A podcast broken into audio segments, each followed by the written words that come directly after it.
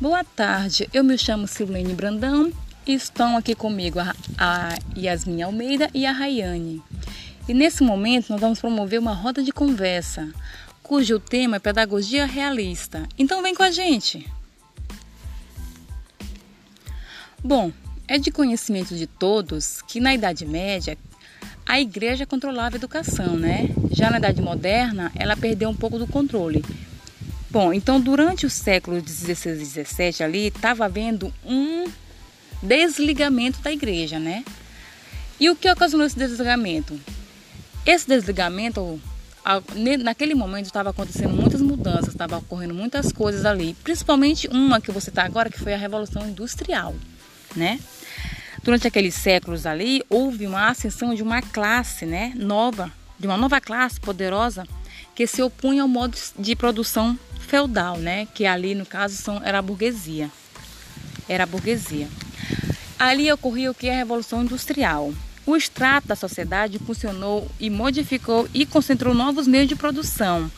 Deu início ali então a um sistema de cooperação precursor do trabalho em série do século XX. Ou seja, a produção deixou de ser isolada para se tornar um esforço coletivo. No caso daquela produção feudal, que cada um fazia uma coisa, não, agora vai ser um trabalho todo coletivo. E aquela mudança fez com que caísse muitas fez com que a igreja, no caso, perdesse um pouco as redes da educação, né? Aí entra a, pedagogia realista, né? Porque veio a industrialização, né? Veio o desenvolvimento da tecnologia, mas cadê a mão de obra capacitada para fazer? Cadê as pessoas que saberiam usar aquele maquinário? Não tinha.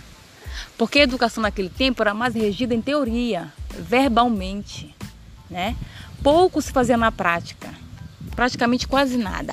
Aí a pedagogia realista, digamos que ela veio ali para suprir aquela necessidade então, de, de lidar com os fatos reais, né? com as coisas reais, com a dinâmica de transformação do, do mundo.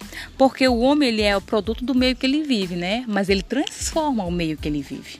Né? Sempre está em constante transformação, não é algo estático.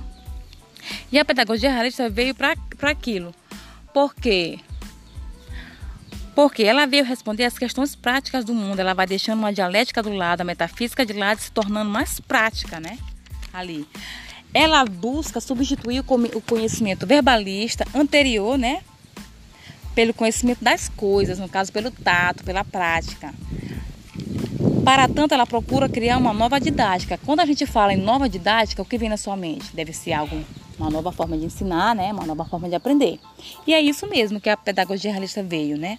Justamente com João Amos Comênio, que ele é um dos principais representantes da pedagogia daquele tempo, né?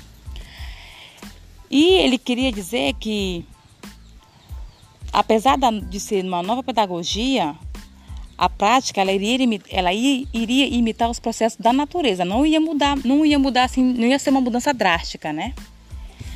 E por isso, para ele, como ele dizia que a escola, ao invés de ensinar palavras ou sua teoria, devia ensinar o conhecimento das coisas, ou seja, a prática. Para ele, conhecimento só possuía valor quando preparava para a vida e para a ação. Ação. Concorda comigo, Rayane?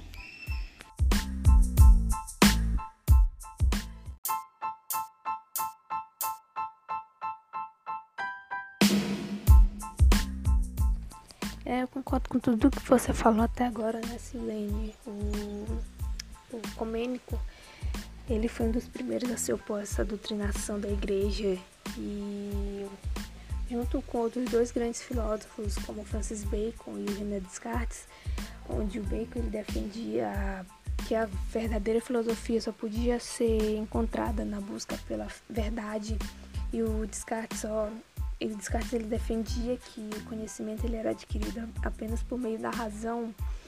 Ele desenvolveu uma nova, uma nova doutrina pedagógica.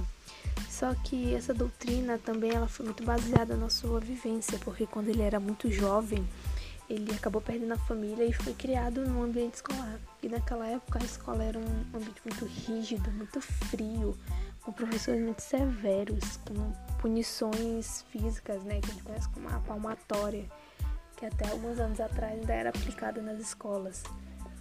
e era um ambiente desprovido de afeto, então isso marcou muito a juventude dele, que fez ele, junto com esses dois outros grandes filósofos, né, desenvolver essa nova doutrina pedagógica. E dentro dessa doutrina ele desenvolveu um, um novo sistema educacional, que era dividido em quatro escolas. A escola materna, que ia do zero, do zero a seis anos, que era no ambiente familiar, onde você aprendia os sentidos e a falar. Depois você iria para a escola elementar, que era dos 6 aos 12 anos, onde se desenvolveria a linguagem materna, a leitura, a escrita, imaginação, memória aritmética, canto, ciências, entre outras, né? Depois viria o ginásio dos 12 aos 18 anos, que basicamente seria uma aprimoração dessas outras desses outros conhecimentos, né, que você adquiriu, e a universidade, que seria a última escola onde dos 18 aos 24 anos, onde você teria trabalhos práticos e viagens, né? E com isso ele dizia que com essa nova, esse novo sistema ele alcançaria um ensino igual a todos, um ensino sem preconceitos. Só que, infelizmente, né, isso ficou apenas na, na ideia, né? Ficou apenas idealizado, porque nesse meio tempo foi que ocorreu a ascensão da burguesia, né, como a Silene já falou. E essa ascensão da burguesia acabou dividindo a, a sociedade em classes sociais. E com essas classes a desigualdade voltou e apesar de não ter, tão, a, não ter tanto essa doutrina religiosa, essa doutrina foi sendo perdida ao longo dos anos, né? Mas a educação acabou ficando cada vez mais como posso dizer, ficou ela ficou muito prejudicada ao longo dos anos, sabe? E mas independente disso, o, o Comênico, né, por esse, essa doutrina pedagógica que ele criou, ele ficou conhecido como o pai da educação moderna.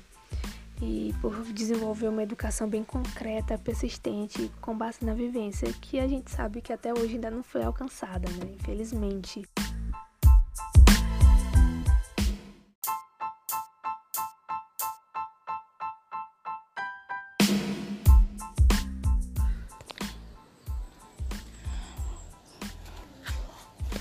Bom, a gente também tem outro nome que tem grande relevância também, né? Para a pedagogia realista, que foi o que? O John Locke, né? John Locke ele foi um filósofo inglês conhecido como o pai do liberalismo, sendo ele o principal representante do contrato social, né?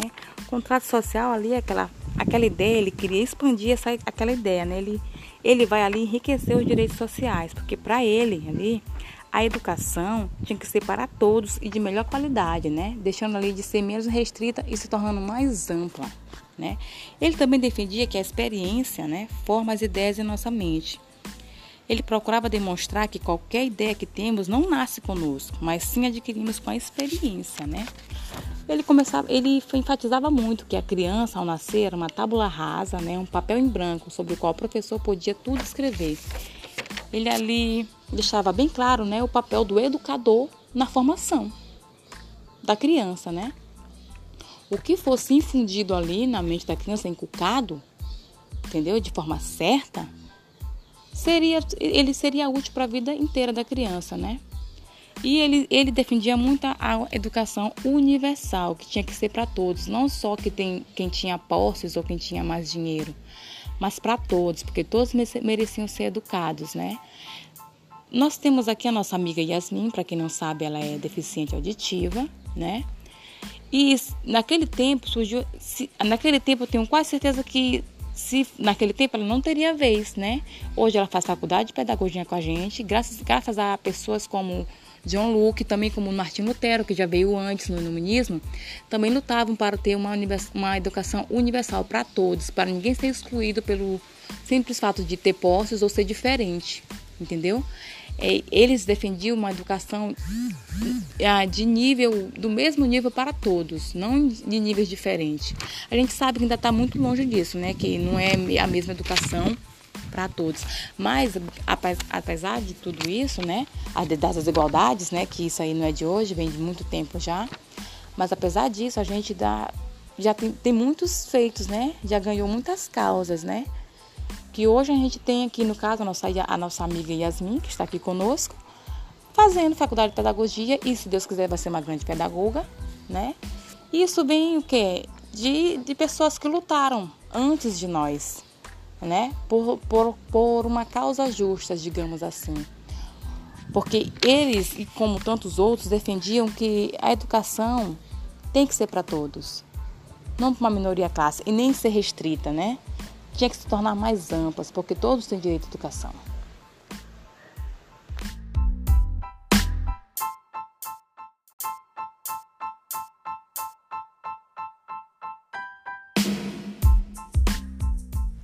Pois é, né? Muito bacana ver que esses pensadores, né? Essas doutrinas desenvolvidas lá atrás é, foram um ponto de partida para a gente ter a educação que a gente tem hoje.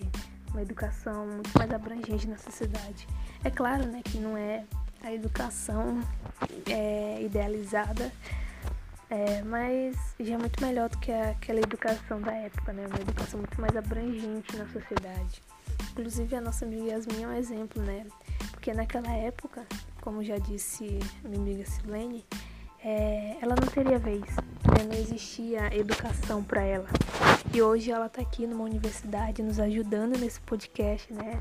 Sendo a redatora desse podcast, do, nosso, do texto que nós estamos falando aqui hoje. Então, é muito bacana ver que essa, essa educação mudou ao longo dos anos, graças a esses e vários outros que vieram depois, né, desses pensadores. E é isso, nosso podcast hoje. Muito obrigada por ter ouvido, por ter tirado um tempo, né, para aprender um pouco mais sobre a pedagogia realista, a importância dela para nossa pedagogia hoje em dia, né. É que a aluna Rayane, a minha amiga Silene e a minha amiga Yasmin, né, a gente se despede aqui. Muito obrigada.